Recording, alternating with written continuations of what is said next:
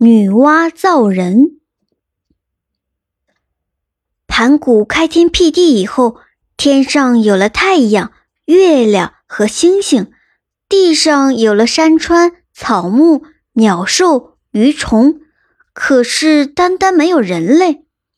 不知何时，天地之间出现了一个神通广大的女神，叫女娲。据说她一天能够变化七十次。一天，女娲看着周围的景象，感到非常孤独。她觉得在这天地之间缺少了一些让天地生机勃勃的东西。她走呀走，走得有些累了，便在一个池子旁边蹲下来。澄清的池水映照出她美丽的面容。她笑，池子里的影子也笑；她生气，池子里的影子也生气。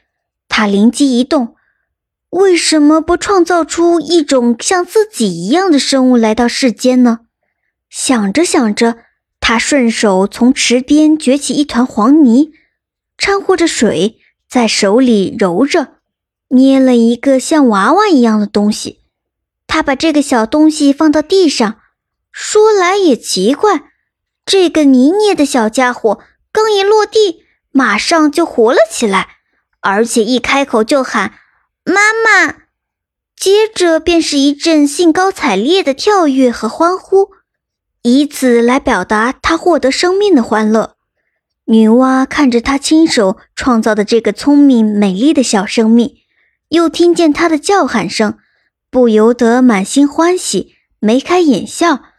他给他心爱的孩子取了一个非常好听的名字，叫做人。女娲对这件完美的作品感到很满意，于是她又继续动手做人，一直工作到晚霞布满天空，星星和月亮射出幽光。夜深了，她就把头靠在山崖上略睡一会儿。第二天天刚蒙蒙亮，她赶紧又开始继续工作。她一心想让这些小生物布满大地，但是大地毕竟太大了，他工作了许多年，但是还是没有实现愿望，而他却已经疲惫不堪了。最后，他想出了一个绝妙的造人方法，他从悬崖壁上拉下一根枯藤，伸进一个泥潭里，将浑黄的泥浆向地上洒去，溅落在地上的泥点儿变成了许多叫着跳着的小人儿。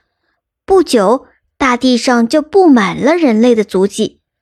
大地上虽然有了人类，但女娲的工作还是没有停止，因为人类是要死亡的，她总不能死亡一批再创造一批吧。终于她想出了一个办法，就是把那些小人分为男女，让男人和女人组成一个家庭，叫他们自己去生育后代，这样人类就能世世代代地繁衍下去了。